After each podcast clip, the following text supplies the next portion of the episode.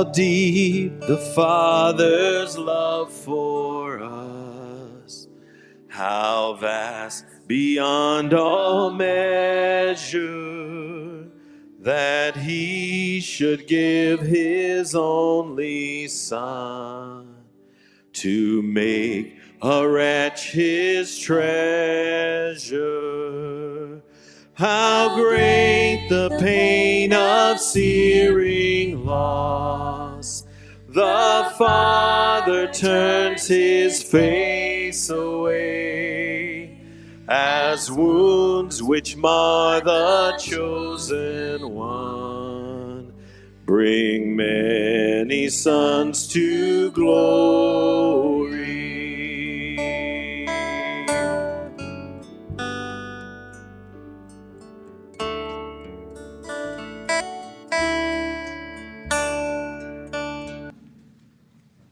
In the summer of 2020, Samuel Johnson moved to the Somerville area. He felt the Lord's leading to this area, and we started to get to know him. Samuel jumped right into serving others, loving this local church, and Samuel quickly became connected to many families in this church. The teens loved him, uh, and we just watched him start shepherding people with no title at all even at the age 24, 25 when he moved here. We hired Samuel as an intern in early 2021. 10 hours a week turned to 20 hours a week, turned to 30 hours a week, and we just kind of kept giving him more. Back the dump truck of ministry onto this guy and see how much he can hold. Hey, Samuel, what about the entire champ camp? Can you run that? Good job. What about Rancho 3 and mission trip? Good job. Let's help with youth ministry with the Shories. Let's keep doing that. And, and God continued to grow him in stature, in loving the Lord, and being gifted to serve him to where he's been a pastoral resident for a while now. And I realize we normally have someone go from pastoral resident to pastor in training, and honestly, I forgot. So on Thursday night at elder meeting, I was like, for three days, you're going to be a pastor in training before you're an elder on Sunday. So today's becoming a pastor. So we didn't skip that step. Just kidding. He doesn't really care. He just didn't want to be called intern because he was an intern forever. And so he was like, as long as I'm not called intern. So if you want to um, uh, see how his heart responds, you can keep calling him intern. But he's going to be a pastor here at Risen Hope Church. When it comes to pastoral ministry, it's not only gifting that matters. It's not gifting that primarily matters, it's character. Samuel's a man who has matured beyond his 27 years. Is 27, right? Wisdom, humility, and care for others. He leads his community group well. I was even just talking to Mr. Leroy about the love and leadership Samuel provides to that community group. He counsels our teenagers and their families with gospel centeredness. He prays with faith. He has discernment and theological wisdom. But most of all, one of the things I appreciate about Samuel is he has a life of integrity. His walk and his talk align. We believe Samuel's to be a pastor, elder, overseer. Those are synonymous terms here at Risen Hope. And we don't know how long we will have Samuel as a pastor here at Risen Hope. He may be here for two years, three years, four years, five years. He may go out and plant a church. He may be here for 10 years. We are not really sure, but we believe he's a gifted, called, qualified leader, and we want to care for him well on whatever God has for his future. We've asked you, our congregation, to give us input and evaluation about Samuel, and with joy and excitement, you have affirmed his leadership gifts and his pastoral call. Now, over the next several minutes, we have folks we want you, church family, to hear from who are going to commend Samuel to you, to us as an elder. Because Paul talks about an elder and overseer and gives specific qualifications in 1 Timothy chapter 3. 1 Timothy 3 1 through 7 says, The saying is trustworthy. This is Paul talking. If anyone aspires to the office of overseer, he desires a noble task. Therefore, an overseer must be above reproach, a husband of one wife, sober minded, self controlled, and respectable, hospitable, able to teach, not a drunkard, not violent, but gentle, not quarrelsome, not a lover of money. He must manage his own household well, with all dignity, keeping his children submissive. For if someone does not know how to manage his own household, how will he care for God's church? He must not be a recent convert, or he may become puffed up with conceit and fall into the condemnation of the devil. Moreover, he must be well thought of by outsiders, so that he may not fall into disgrace, into a snare of the devil. We believe Samuel meets the qualifications of an elder. And first, we'd like for you to hear from Steve Teeter. He was here a few weeks ago. He's our regional leader in Sovereign Grace. We have a video. Hopefully, it works. Sorry for the issues of technology, but we're going to first watch the video. Good morning, Risen Hope Church. Good morning, Johnson family and to Samuel. I so wish I could be with you today on this day of celebration of Samuel's ordination. But since that isn't possible, I've written a few thoughts to share with you as a church and with you, Samuel. Samuel, you've been, as I've gotten to know you over the past year, your love for the Lord, for others, and for His church has been clearly evident. Your desire to care for God's people and your commitment to the Lord's will, both in and through your life, has been consistent. I thank the Lord for you and for the call that is on your life. I thank the Lord for your desire to answer his call and to pursue pastoral ministry. 1 Timothy 3 1 says, Here is a trustworthy saying If anyone sets his heart on being an overseer, he desires a noble task. Samuel, you have set your heart on a noble task and have been faithful to study and to prepare as well as to grow as a biblically and qualified godly man. It is with deep joy and gra- gratitude that I can commend your character, your commitment, and your calling as a minister of the gospel of Jesus Christ. As the Mid South Regional Leader for Sovereign Grace, I consider it a privilege to see you added and ordained as an elder in our region for God's glory and for the good of his people. Risen Hope, thank you for your support of Samuel and of your future together, joining with him and under his pastoral leadership. Well, I know this is a solemn moment. It is also a time for celebration as a church. To the Samuel family, and particularly to Samuel's parents, God bless you for the lifelong investment you have made into his life.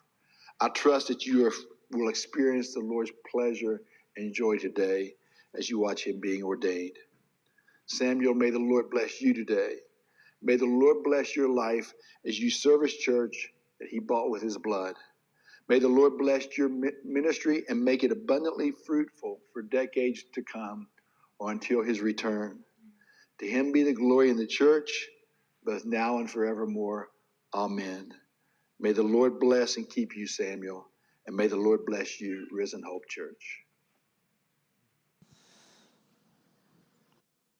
Before I jump in, I know um, most of our church family I know, but uh, since I haven't had the chance uh, to meet uh, you, Samuel's family.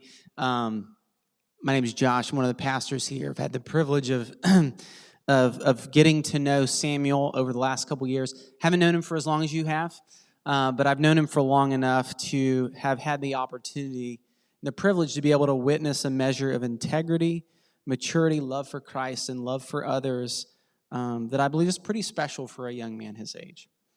Um, um, but again, over the last several years, I've seen God's grace in a number of different ways. I'd like just to share uh, this morning a few of those.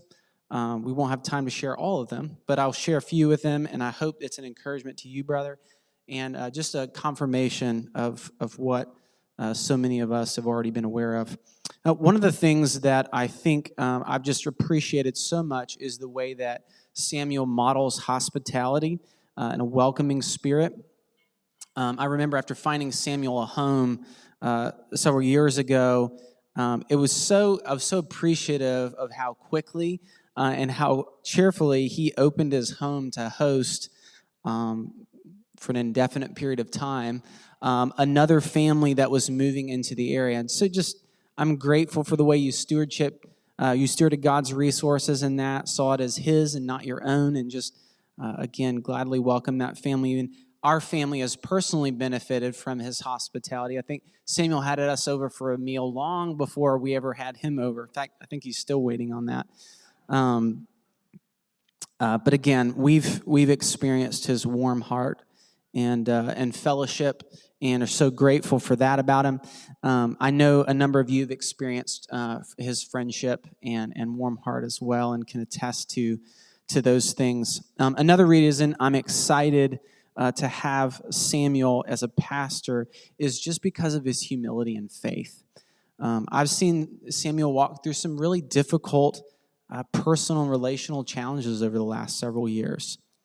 Um, and, and over and over again, I've just been inspired by his transparency, the way he humbly submits himself to the input of others, and in just his, his willingness to also thoughtfully um, consider the input of the Holy Spirit as well.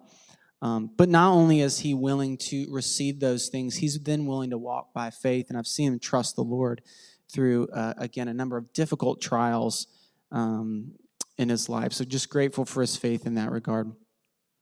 Um, another thing I would just say about Samuel is not only is he willing to humbly receive, but he's also just willing to gladly give to others. I've seen him uh, on numerous occasions, just sometimes in difficult pastoral situations, uh, just be very intentional about looking for ways to identify evidences of grace in other people's lives. And, and I can just attest personally when you're walking through something difficult and somebody is willing to both express and share like how they see God at work in and through you, it just instills you for, with faith for that circumstance. And so just so appreciated about that about Samuel as well. Um, also, I've seen and I'm aware of a number of occasions where Samuel has driven great distances uh, to be with friends who are experiencing great difficulty and just to sit with them as Job's friends should have for longer and be with them and to care for them. Um, and I've just, I've so appreciated the way that he has just given him of, of himself, his time, his resources, his sleep. Um, so many different ways uh, to ensure that people have the support, the care, and feel the presence of Christ with them through his through his body. Um, he has a heart to serve and is a faithful encourager and friend. Um, he also has the heart of the good shepherd for his sheep. And I think you all at Risen Hope, we've experienced that. But this man loves Jesus, and so that comes through in the way that he um, just his he models pastoral care. Um, I know Samuel loves God's word. He loves the gospel. He loves his Savior, and I've just seen God's word dwell in him richly. When when different pastoral situations come up, different things happen. It's like it seems like God's word is readily accessible for him, and that only comes from somebody who's spent a lot of time with the Lord and with His Word. Uh, so I'm thankful for that. Mike already hit on this, but I've, I've been so appreciative of not only the way he sought to protect and guard doctrine, but also for the way he sought to, to guard and keep his own heart. Um, I've seen his um, humility, but I've also seen his integrity in that regard. And one thing I'd, one final thing I'd like just to commend Samuel for that I think is really important for us as a church, and is one of the reasons why I'm so grateful that God has added him to us, and that is his love for the lost. Um, those who know Samuel um, and have been around him for a while know that, again, he loves his Savior, but he also realizes his, own, his, his Savior is the only hope uh, for a, a, world that is lost, and that his Savior is worthy of the, all the worship um, that uh, the worship of the reward of his sufferings. I think it was the, the Moravian missionaries who, when they were leaving off, um, headed, they sold themselves into slavery so that they could evangelize this island of slaves. And they had said, you know, worthy is the Lamb to receive the reward of his sufferings. And I feel like that's Samuel's heart in his passion for the lost. He loves the gospel of Jesus, but he loves it enough not only to share it with his deeds, but also with his words. So, Samuel, thank you, brother, for the way that you model Christ and the mission statement of our church. So, our church, we exist to glorify God as we treasure, apply, and proclaim the gospel. And I, I love you, brother, and I so appreciate the way you model those things for us. And praise God for the way He's evidently gifted, qualified, and called you to be an under shepherd here, brother.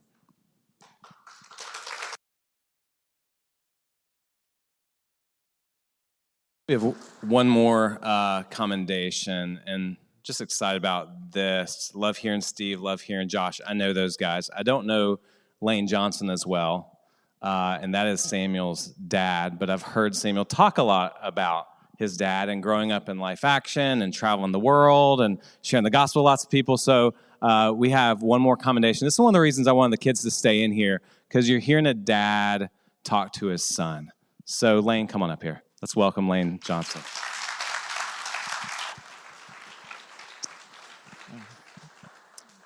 Thank you, Pastor Mike and church. Um, I was contemplating down there what John said. I have no greater joy than to see my children walk in the truth. And everything that Josh just said and that you have said, Mike, has been true of Samuel all of his life growing up. Um, I'm not a very emotional person, but I teared up a while ago just contemplating exactly 40 years ago um, this summer, uh, within just literally a month from right now, the Lord called me at 17 into a ministry of the Word and to full time ministry for many years in that, and still have opportunity now in preaching the Word and ministering in prayer in our church and things, and all the things that um, God has taken me through. I saw in Samuel's life growing up. Um, remember a time he came to me in our home as a teenager and said, Dad, I feel like the Lord wants me to give this certain amount of money to somebody and I don't want them to know about it. Can you do that? Get it out of my account. I said, Yeah, and I looked, and I said, You know, that's that's half of what you have in your checking account. He said, I know that's what the Lord told me to do. Um, that was as a teenager, and that's just one example of many that I could give that Janet could give, my wife, uh, of his life. And I, even now, I just love sitting on the same pew worshiping with him, and that's been true of his life. Just the unhindered uh, resolve he has to connect with the Lord and a purity of worship um, has always been true of him. Uh, again, I affirm everything I just heard from Josh and all the deal. I thought, oh, I'll think about this and that. But uh, with limited time and wanting to move on with all that God wants to do today, we absolutely uh, commend to you our son, uh, our, fir- our third child, but our firstborn son. Um, and having observed the clear work of the Spirit of God in him throughout his whole life, especially in his teenage years when um, things were just different with him. He was cut from a different cloth uh, than most everyone else that, that I knew. And going out fishing in a boat and us making a song to the Lord that we sang in family worship for years after that. Just that was his heartbeat.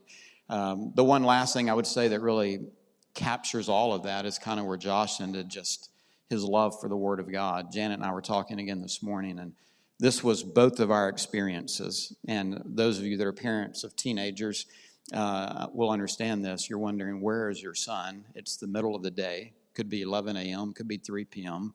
Uh, I think he's in his room. And for both Janet and I, on different occasions, we go upstairs to his bedroom when he's a teenager thinking, is he just sleeping? Is he being lazy?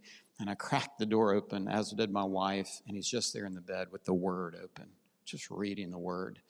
And so I want to end with a picture that we happen to have captured a number of years ago when he was, I believe, about, he may not be able to see it very well, but he was seven, probably seven years old as we traveled all around the country, lived on different church parking lots.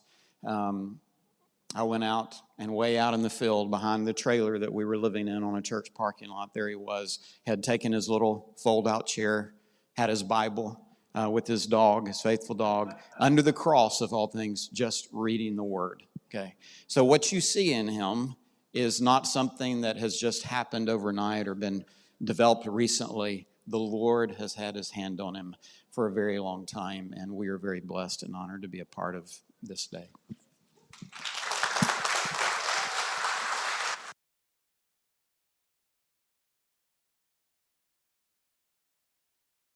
Thank you, Lane. We're going to now dismiss our children and Hope Kids workers. Thank you guys for staying in a little longer today. Hope that was encouraging to you. Lane and Janet, thank you for the way you've poured in. We we reap the benefit of your faithful parenting. We do, we do, we do. And is a gift. And so, for all of us who are parents and pouring in and pouring in, this is just an encouragement to us as well. So, thank you for that. Well, I met Samuel kind of via a phone call. A guy named Brian Chesmore, who was one of his pastors in Louisville, called. Samuel felt called to come to this area. And it wasn't just for a girl, but that had an emotional pull as well as just wanting to come to this area. But what Samuel quickly found out that there was a very different girl. Christ's girl. Christ's bride. The church is why God brought him here, specifically Risen Hope Church. Samuel, we've talked together, prayed together, counseled together, served together, laughed together, made fun of each other, picked on LSU, you pick on Tennessee. And I'm grateful that soon we'll elder together, uh, shepherd together as fellow pastors. I'm grateful that you're going to be my pastor, my wife's pastor, my kids' pastor. And as one of your pastors, I want to give you encouragement and a charge today from 1 Timothy chapter 4. You can open up, if you have your Bible, to 1 Timothy chapter 4, starting at verse 12. This is a charge to Samuel, but this is God's word to all of us. In 1 Timothy chapter 4 verse 12 it says this: Let no one despise you for your youth, but set the believers an example in speech, in conduct, in love, in faith, in purity. Until I come, devote yourself to the public reading of Scripture, to exhortation, to teaching. Do not neglect the gift you have, which was given you by prophecy when the council of elders laid their hands on you. Practice these things, devote yourself to them, so that all may see your progress. Keep a close watch on yourself and on the teaching. Persist in this, for by so doing you will save both yourself and your hearers. May God bless the preaching and reading of his word. There's four main imperatives that we're going to look at from this text. These are for you, Samuel, mainly, but all of us, as God's word addresses all of us.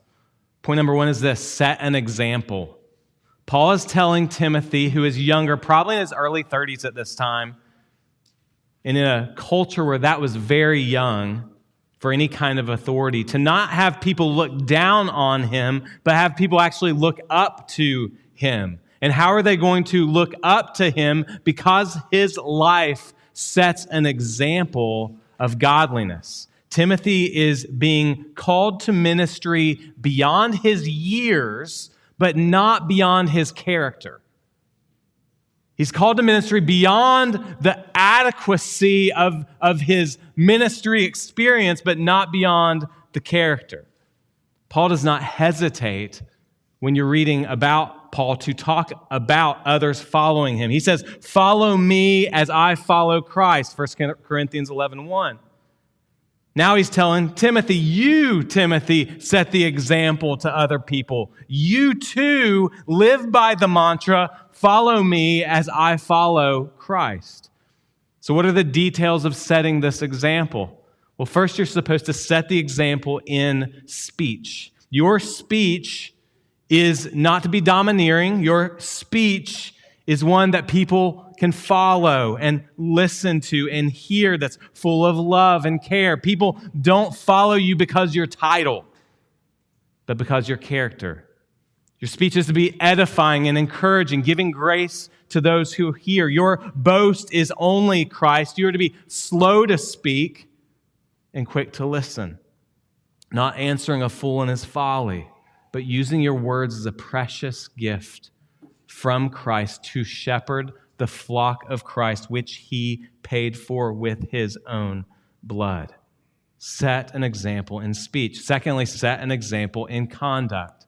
So it's not just words that matter, but also the example. There should never be do as I say, not as I do. No, your conduct matters. If, if everyone lived their life, if everyone in our church lived the life the way you live your life, we should be growing in a trajectory of godliness. The way you live your life, the way you manage your finances, the way you relate to the opposite sex, the way you study God's word, the way you enjoy hobbies, the way you carry yourself, all is an example. Young men should find an example in you, a mentor. Old men should find a faithful son in your faith. Peers, women, and men should find a brother in Christ. Conduct that reflects Jesus Christ the calling of the gospel in your life humility, gentleness, patience, bearing with one another in love. This isn't perfection. You know that. I know that. They know that, especially family. But you're a man in the midst of sanctification by the Spirit, running from sin and running toward Christ. God is forming you. This is a steadfast consistency. So we set the example in speech, set the example in conduct. Samuel next set the example in love. The greatest command is to love the Lord your God with all your heart, soul, mind, and strength, and love your neighbor, love others. Love God vertically, love others horizontally. Your example of love will be a massive testimony to others understanding Christ. Christ loved others. He had an eye for the hurting, a heart for the wandering. Jesus delighted to pour into a, a few to affect the many. Timothy was to love God, and by loving God, he would also then be loving others and pour into others. Love those who are easy to love and love those who are hard to love. I mean, Jesus had doubting Thomas, impulsive Peter, and the sons of thunder right there. Like, love those who are not the easiest to love. Set the example. Next, set the example in faith. Hebrews chapter 11 tells us that faith is the assurance of things hoped for. It is the strong belief that God is who he says he is and will do what he says he will do. Faith is the conviction, the heart assurance that thing, of things that you cannot see. So, Samuel, you are being asked to shepherd Christ's church and actually do that which you cannot do. There's the call. Do what you can't do on your own, that you are incapable of on your own. Or as Paul says in 1 Corinthians 3, some sow, some water, and Christ causes the growth in people's lives. So you're sowing, you're watering, but you cannot cause growth. You cannot cause spiritual growth in other people's lives. It's not about fruitfulness, it's about faithfulness. And Samuel, this will be tested. It has been tested. It will continue to be tested because it is hard. In pastoral ministry, you will pour in, you will sow and water, and sometimes not see growth or not see growth in the timing you want to see growth. You'll pour out your life into others and sometimes see the opposite of what you hoped for. You will lay down your life for others, and it may go unthanked. It may go unappreciated. It sometimes is criticized that it wasn't enough or wasn't correct the way you did it. Pastoral ministry is not for the faint of heart, but the point is not your fruitfulness. The point is faithfulness. What do you need in those hard moments? You need faith. You need faith that you are doing exactly what Christ has called you to do. Faith that Jesus is the one on the throne and Jesus is the one who causes the growth, causes the change, causes the increase. So keep your heart soft. Faithfully trust in God, in His work. Set the example in faith. Next, set the example in purity. Sammy, you're a man who takes your heart to task with purity. I've greatly appreciated your example here, especially as a single guy. You are vigilant in this. But demonic attack as an elder will come, and this is probably one of the areas. So, warning that's a really big deal. Now, as a pastor, you need to even more so be vigilant.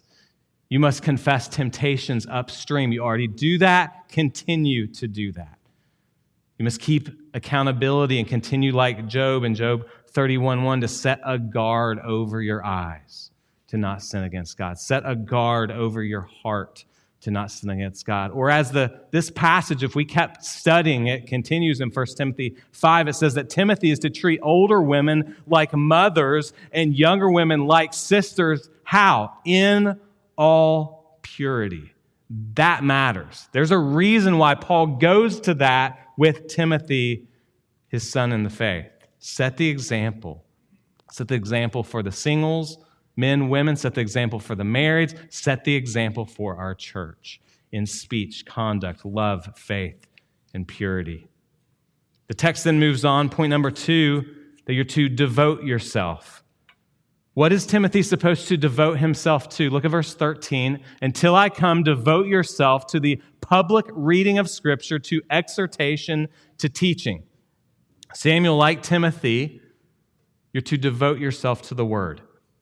Be devoted to the public reading of the word, loving to expose God's word to God's people, loving to give the sheep nutrients, the bread of life, bring them to the fountain of living water, devoted to exhorting from the word. This is not just reading the scripture, though that's excellent. It's exhorting from the scripture, calling us to believe, go from unbelief to belief in all areas of life. Yes, set the example, but don't just set the example. Tell us how to live. You are to exhort us when there's doctrinal error or compromise or just concerns. You are to be like a herald coming into the city. These are not your words, they're the words of the king. And you're to be devoted to teaching the word. Jesus told his disciples to make disciples. And they make disciples how? They go, they baptize, and they teach.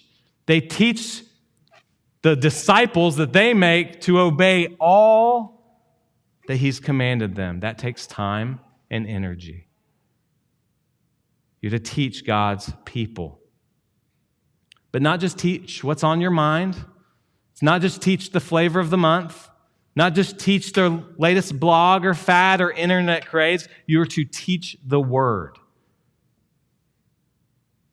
I think another part of pastoral devotion that we must consider is not just being devoted to the word, but also being devoted to prayer. Now, 1 Timothy 4 does not have that in the text, but I'm pulling this from Acts chapter 6 when the apostles are confronted with an issue where there are widows that aren't being fed. They go, they, they form kind of what we would call the deacons, and, and they're serving. They say, Well, we're supposed to be devoted to the ministry of the word, but not just the ministry of the word. We're to be devoted to prayer. Samuel, be devoted to the ministry of the word and be devoted to prayer. And this is one of the many things I love about you and have learned from you. You are a man devoted to prayer. At our Champ Camp training that Samuel led just a couple months ago uh, for our soccer camp, our outreach, we care about evangelizing the next generation. I walked away and the thought I had was, wow, we prayed a lot. Like, thought we were supposed to like plan this camp. We prayed a lot. So we prayed to start, we talked a little, then we prayed, then we ate, then we prayed. And then we talked about our campers, and then we prayed for them individually, then we learned some dances, and then we prayed. And I thought, wow, we, we prayed. I don't know those dance moves, but we prayed. Samuel, thank you for your devotion to praying, your example and leadership in that you're a man devoted to the ministry of the word and prayer. And in 1, Corinth, uh, 1 Timothy 4, Paul continues to exhort Timothy, and he tells Timothy to use the gifts that God's given him. Third point is use your gifts. Verse 14 Do not neglect the gift you have which was given you by prophecy when the council of elders laid their hands on you. Now, we don't know what gift Timothy was given here. Commentators say different things. Some say a gift of teaching, some say a gift of prophecy, some say a gift of faith. But what we do know if you read 1 Timothy and 2 Timothy is that, that Timothy had this temptation to be timid. And there's, there's this constant fan the flames, Timothy. Go, Timothy. Don't be timid. Maybe because you're young, maybe because some ailments you have, something like that. Don't be timid, Timothy. Use your gifts. He needed to be encouraged to use his gifts. Get this it is not humble to ignore the gifts God has given you, it is actually pride is actually self sufficiency. We must acknowledge that God has given us charismata. God has given us grace gifts by His Spirit, and we must obey and honor God by using the gifts that God has given us. This is not just for Samuel, this is for all believers. Use the gifts God has given. Why has God given us gifts? 1 Corinthians 12 through 14 says to edify others, to encourage others for the common good of the body. So, Samuel, you have gifts, gifts that you must use, not for your glory, but for the glory of God. You must not be timid in using your gifts. Therefore, the edification and encouragement of this local body, and this body needs those gifts. Honor God by using them. You have a teaching gift, do not neglect using it. You have a gift of faith, stir that. You have a gift of discernment. If you don't use that, we suffer. Don't neglect them. Whereas verse 15 says, practice these things, devote yourself to them so that all may see your progress. So Paul's saying, walk this out, Timothy.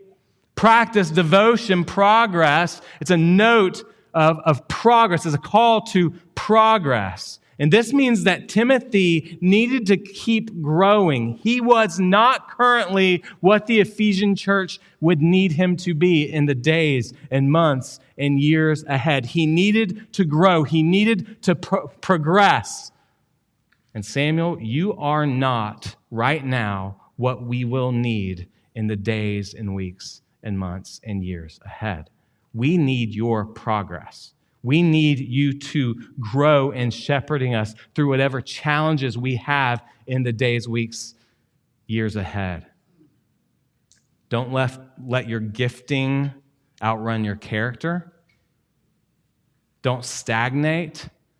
Don't view today as like, finally, I got it. Now I'm good. You are qualified, but you have to stay qualified. That's part of pastoral ministry.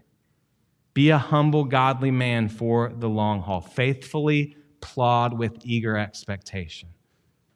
And this whole passage could really be summarized in verse 16. This is the last point. Watch your life and doctrine. Verse 16 Keep a close watch on yourself and on your teaching. Samuel, there's a, a lot of, of jobs that you could perform where the performance is evaluated, but your character doesn't really matter. Like when I go to a car mechanic, if they know what they're doing, they can be a jerk character wise. But if they're getting it done and know how to fix the car, cool. If you have a realtor that's cutthroat, but she sells every house she has, you're going to hire her. Not so the pastor. Paul tells Timothy to keep a close watch on yourself. Watch your life. Spurgeon called this the pastor's self watch. This includes many things we've already talked about your walk with the Lord, devotion time, your word and prayer life, your purity, your communication, conduct, and love. You're to watch your life. You're to have a soft heart toward the Spirit, how He's leading a sensitivity to how He's working. Lord, let your kingdom come and your will be done in every area of my life and in this church. You're to watch your life, but you're to watch your doctrine. But there's not somehow some separation between life and doctrine. That would be unhelpful. Your daily life is rooted in your doctrinal beliefs of, of who Christ is, his substitutionary life, death, resurrection, ascension, his rule and reign. That should encompass all of how you think in your life. The gospel of Jesus Christ. It affects you. If there's a distance between what you teach and who you are, that's a problem. If there's, um, flip the page here. If you're calling us to repentance, but you're unwilling to repent yourself, that's a problem. If you're calling us to honor Christ in all areas of life, but you're holding back over here, that's a problem. There should be consistency in what you say, what you do, and how you lead us, and what you call us to believe, and how you call us to live. Humility in the counseling session, humility on the soccer field. Humility in the pulpit, humility in the restaurant. Humility on Sunday morning, humility on Friday night. Life and doctrine, doctrine and practice consistency. For Jesus didn't save just your theological mind. He saved you as a whole person. So keep a close watch on yourself and on your teaching. You must teach us. Come alongside the other elders in teaching us. Come alongside the other members. Teach us biblical theology and systematic theology. Teach us to love and cherish the gospel of Jesus Christ. To think on the incarnation and why that's so important, to think on the substitutionary, sinless life of Jesus and, and how that affects everyday life, to think on the cross of Jesus and the substitutionary exchange where he took your sin and gave you his good standing of righteousness, to think on the resurrection from the dead and how three days later he came alive and you have life in him, to think on his ascension. He just didn't float up in the air. He was taking the kingdom. He was going to the throne and sitting down to be your king and our king. To think of his rule and reign and how that matters every day. Teach us this. You passed three ordination exams, kind of four, because they just changed some of it. You signed the statement of faith of what we believe. J.C. Ryle used the term the old paths. Stay on the old paths, the path of Jesus, this 2,000 year path, and even before that of the Old Testament. Stay on the old paths. You must continually make sure your doctrine aligns with Scripture. Make sure you are growing deep roots in the love of Christ, guarding your heart, protecting the flock, teaching the truths, even when others don't like it. Why? Verse 16 persist in this, for by doing you save both yourself and your hearers. Gordon Fee says this salvation involves perseverance. And Timothy's task in Ephesus is to model and teach the gospel faith and love, and hence to final eschatological salvation. So, salvation is not just justification. You are saved. You're being saved and you will be saved. So, as we are being saved in our sanctification, we must persevere to fully be saved in the end, where we will be saved and glorified. But your preaching, your teaching, your counseling, your care matters for yourself and for us. The stakes are high, is what this text says your persistence, your example, your devotion, your faithfulness, you will help yourself persevere and you will help us persevere.